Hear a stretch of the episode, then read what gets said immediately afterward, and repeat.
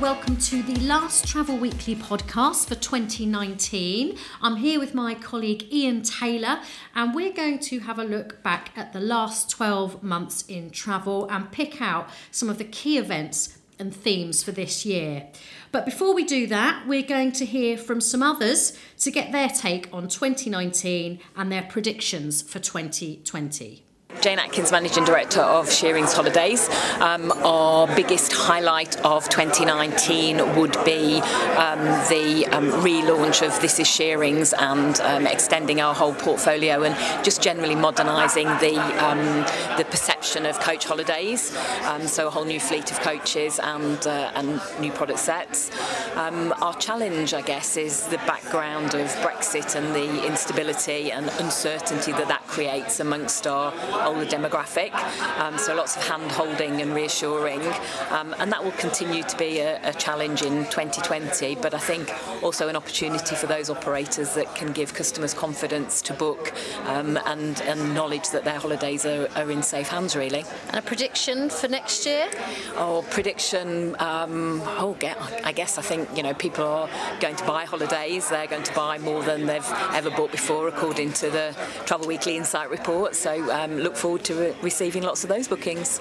Hi, Sheila Mahoney from EasyJet, the head of leisure distribution, and highlight for travel has to be the focus on sustainability. Um, we're not there yet. We're not going to change the world yet. There's lots of interim measures, but it's steps in the right direction. And um, yeah, excited to see where that's going to take us and our customers.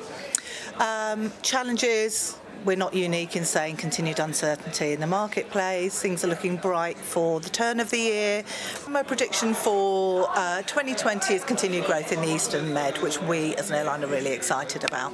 Hi, I'm Alistair Rowland, Chief Retail Officer for Mid Counties Cooperative. Uh, I think in terms of the travel group, the key highlight was uh, how we looked after uh, the members of Freedom who woke up on a Monday morning to not having booking systems or ability to look after their existing or uh, existing clients or potentially new clients. Most of those we had trade uh, trading within within the same week, so we're we're very proud to work with uh, all of those new members. Uh, key opportunity, I think, is in the marketplace in the aftermath of Thomas Cook, who fills that capacity and how, and the rebalance of the marketplace. Uh, and prediction for uh, 2020 will be a flat year with a higher average selling price, perhaps £30, uh, which should uh, lead to a reasonable result for travel businesses in the UK for 2020. So, we've just heard from some industry leaders there on what they made of 2019 and what they're forecasting for next year. Ian, what have been the key events and themes of this year, do you think? A, a couple of things stand out. One of them is the degree of uncertainty, which undoubtedly shaped the market and the booking profile, if you like, for uh, outbound holidays this year.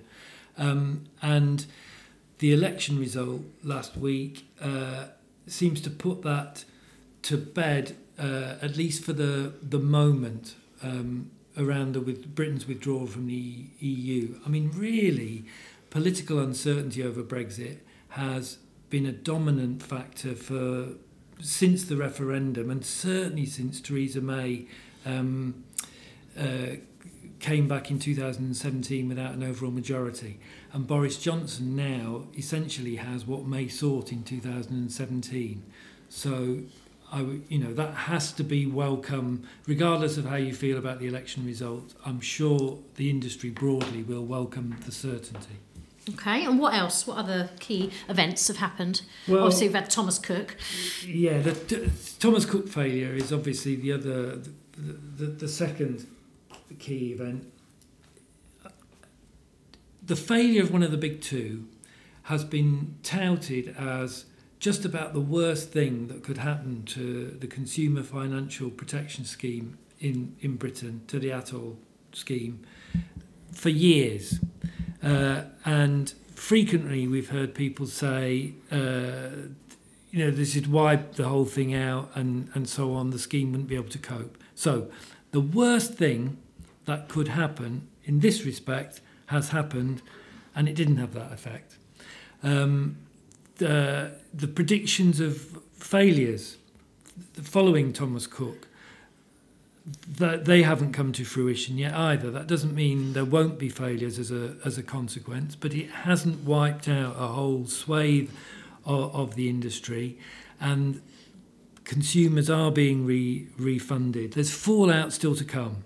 The insurance the costs of insurance will undoubtedly go up. The costs of insurance for the ATOL scheme will undoubtedly go up, and, and so on and so forth. But overwhelmingly, you'd have to say the ATOL scheme did its job of protecting consumers.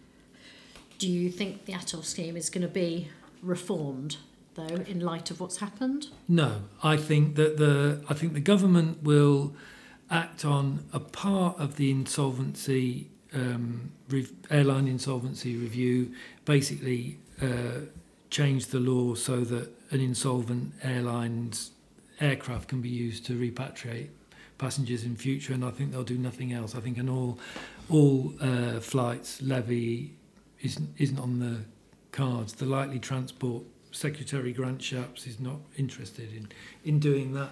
I think the more profound changes will be in how agents and suppliers organise their relations in in future in terms of agency agreements, pipeline monies, uh, taking of deposits, passing them on, all those things. Yeah, because we haven't seen any of that reform just yet. Um, okay, what about um, overcapacity? Thomas Cook was brought down overwhelmingly by the, its burden of, of debt, and the other other factors were what put plunged it into a new crisis, but it was the debt that pulled it down.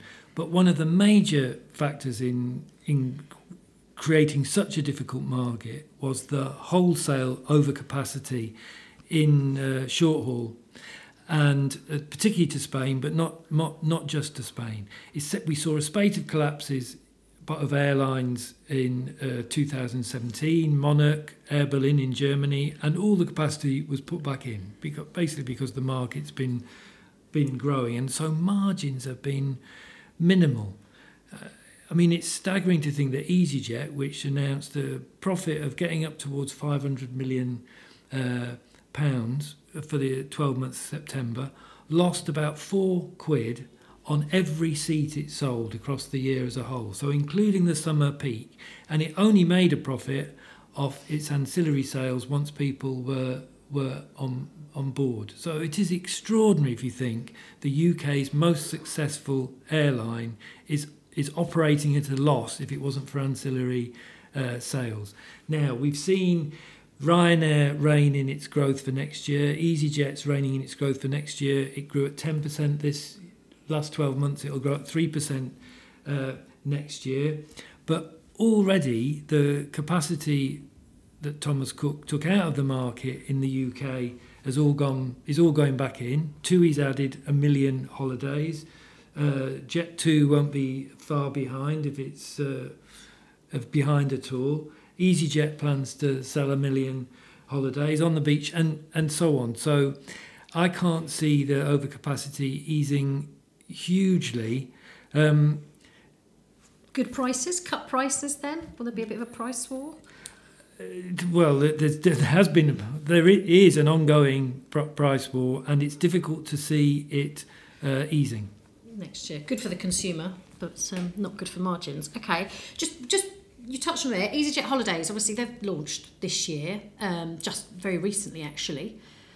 So that's been quite a bigger event happen in the tail end of, of this year. What what um, do you make of, of their game plan, their strategy? Are they going to be some real competition for, for Jet2 and TUI? Them, there'll obviously be competition for both of them, I would imagine. Look, Jet2 and TUI both have their uh, very strong um, niches, if you if you like. TUI in terms of quality, Jet 2 also quality, but at a lower price, lots of regional flying, uh, and, and so on. EasyJet has a very good reputation as an airline, so you can see having a lot of purchase with with consumers. The the site they've got looks really nippy. Um, they're really they're serious about what they're doing with the, the people they brought in running the operation from TUI. I was struck by their recruitment of Jane Ashton from TUI to uh, oversee the measures on sustainability and and so on. So I think EasyJet are going to be a big player in the package holiday market. And an event we held recently, um, they said that they would be launching to the trade probably the first quarter of next year, I think. So it'll be interesting to see what their offer is to, to agents. Yeah, they're also upfront. They have a model of 80% direct, 20% through third parties, and it's going to be the similar proportion, probably a bit less than 20% through agents. So presumably they'll work with um, agent partners. Okay. Let's talk a bit about um, the high street because the wider retail landscape in the UK has, um, well, it's been a, pretty much a rough year for a lot of big name high street retailers. Then, since the Cook collapse, we've had obviously Hays come along, sweep up all of Cook's retail estate. We've got Barrhead nipping at their heels, trying to open shops, mid counties wanting to open shops. So, talk to us a bit about how the high streets looked this year. Pressure on the high street hasn't eased up uh, at all. It's not. It is obviously online retailing's responsible for part of it. Uh, it's not just that. There's also out of town shopping centres where there's free parking, stuff like that. Department stores and chain stores have taken the brunt of the um, uh, closures, though, over over the last year, and the latest data on the state of uh, travel agencies on the high street street is actually positive. I think the the purchase of the entire Thomas Cook retail estate by Hays took most people a bit by surprise. Um, it's a massive vote of confidence in in high street retail. Barrhead opening 100 shops is also a massive vote of confidence. I would be very surprised if Hays hangs on to all the 400 odd shops that they've they've reopened, but clearly a significant proportion of shops have, uh, will be re- retained. Having said all that, the research we did for the annual report um, we produce uh, with Deloitte suggested a significant fall five percentage points year on year in the proportion of consumers planning to book an overseas holiday next year who said they would book with a they were likely to book face to face with a high street agent. And that was quite striking because it was the biggest drop we've seen in uh, seven eight years of doing the the research now and it was also noticeable that the proportion didn't fall in London and the southeast or really in the Midlands it was in the north so where the proportion had been higher. So that might may be indicative of more of a switch online, uh, or it may just be a rogue uh, result. Okay. All right. Another big theme of this year has undoubtedly been sustainability and sustainability in travel. How is that going to play out next year? Do you think? People have people have been talking about sustainability for a long time. I think the big change this year is that the reality of global warming uh, has hit home with a, a larger proportion of people, uh, partly due to the increasing um, incidence of extreme climate events, you know, the, the wildfires and, and so on, and also the protests about it. So, Extinction Rebellion here in Britain and elsewhere, uh, the celebrity status that now attaches to Greta Thunberg and, and so on. Um, and that's had an undoubted impact. Interestingly, the research we did with Kantar um, at Service Science um, for the, that report I mentioned showed a six point increase year on year in those who planned an overseas holiday next year who cited flying as um, environmental concern. So they were concerned about the impact. Now, it's still a minority. It was one in five of those planning an overseas holiday. But it, it's impossible not to see that uh, in, increasing. CAA uh, results of a rolling survey they do shows for the first time the proportion of flyers, um, airline passengers who, who are concerned about the impact of flying, matches now the proportion who are not concerned. And it's likely that corporate travel, big corporates and so on, because of the need for them to, to uh, reduce their carbon footprint, are going to drive demands on airlines to uh, do everything they possibly can, including, I suspect, in corporate travel, thinking about whether they fly or not. Mm. Okay, all right, thanks, Ian. I'm just going to um, run through some other key events for the year. So, we had the failure of Superbreak as well, a much loved brand among the trade. Um, some agents were also left out of pocket on accommodation only bookings, having thought they were ABTA bonded. But then we had some um, what seemed like very good news, very positive news, because the founder of Superbreak, Gordon Miller, contacted us um, saying that he wanted to resurrect the brand, provided he could get backing from agents. And the trade said very much they would absolutely support his move to, to relaunch Superbreak. He came close to putting in a bid with the administrators, but for reasons that have not yet been disclosed, um, for confidentiality reasons, he, he didn't go through with the bid. However, in October, it emerged that KPMG, the administrators, had accepted an offer for the company's assets with the sale due to be completed early next year. We don't know who it is yet, the, the name of the buyer hasn't been revealed, um, so we'll find out who that is next year. So it'll be interesting to see um, how Superbreak is relaunched, if indeed it is fully relaunched. Also, been a big year for cruise. The UK hit the 2 million passenger mark for the first time in 2018. It's now the second biggest European market to reach this figure after Germany. CLIA put the rise in passengers down to ship launches like Marella Explorer, which is specific, specifically targeted at the UK market, and Azamara's Pursuit um, christening in Southampton in 2018. Um, they, they, said those launches and christenings were, were very much part of the growth. So it was a milestone for cruise, it was also a milestone for Travel Weekly this year. It certainly was. It was our 50th anniversary, 10th anniversary um, for being an independent business. So we launched a new look Travel Weekly magazine in May with new content, um, new signposting, among other things. We also held our first Future of Travel Selling conference that will continue next year. We also launched our Mental Health Matters campaign with a series of roundtables and in depth features on mental health in the workplace, with, of course, a focus on the travel industry. We also pledged to raise £50,000 for charitable causes, which we are on track to do. And more on that will be announced um, at the Globes in January. And lastly, we launched our 100k pitch competition. So, this offered budding entrepreneurs the chance to put forward their ideas to secure investment and support from um, key um, leaders in the industry who donated £25,000 each. The winner will be revealed next year. Let's finish off with some predictions for 2020. I think holiday bookings are going to see an uplift because of more certainty now around um, Brexit I think the people that have held off booking this year are going to go for it next year.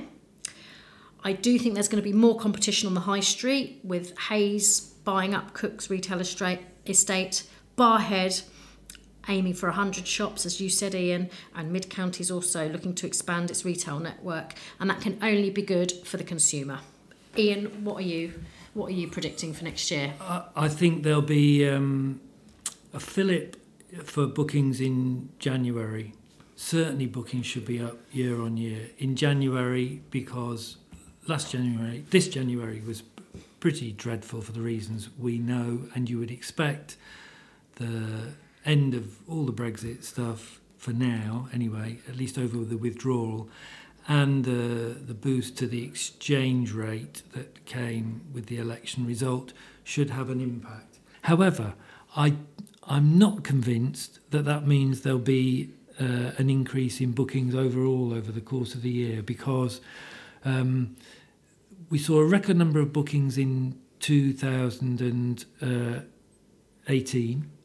2019 looks to have been on a par, and I would I would expect 2020 to be about on a par. And the question for the industry is whether they improve the margin on bookings or or not not whether they have more bookings. We're more than 10 years from the last recession and we're due one.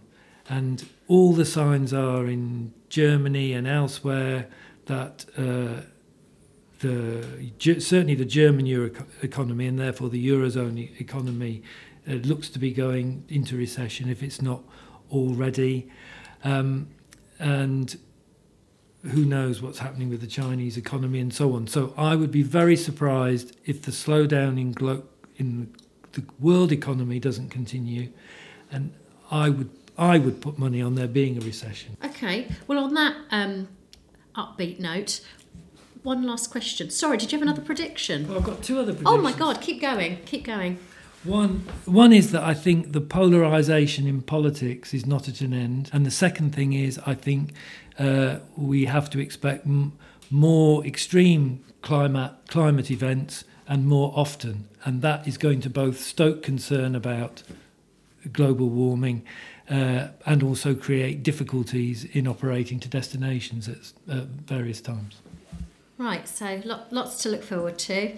Um, two more questions. What are you doing for Christmas and what's your New Year's resolution? Uh, I'm going to, I'm spending Christmas Day on the south coast and then I'm going to Dartmouth um, to spend my time there for New Year. Um, my New Year's resolution is to work shorter hours. can I have the same New Year's resolution as you? We can put them t- to Lucy together.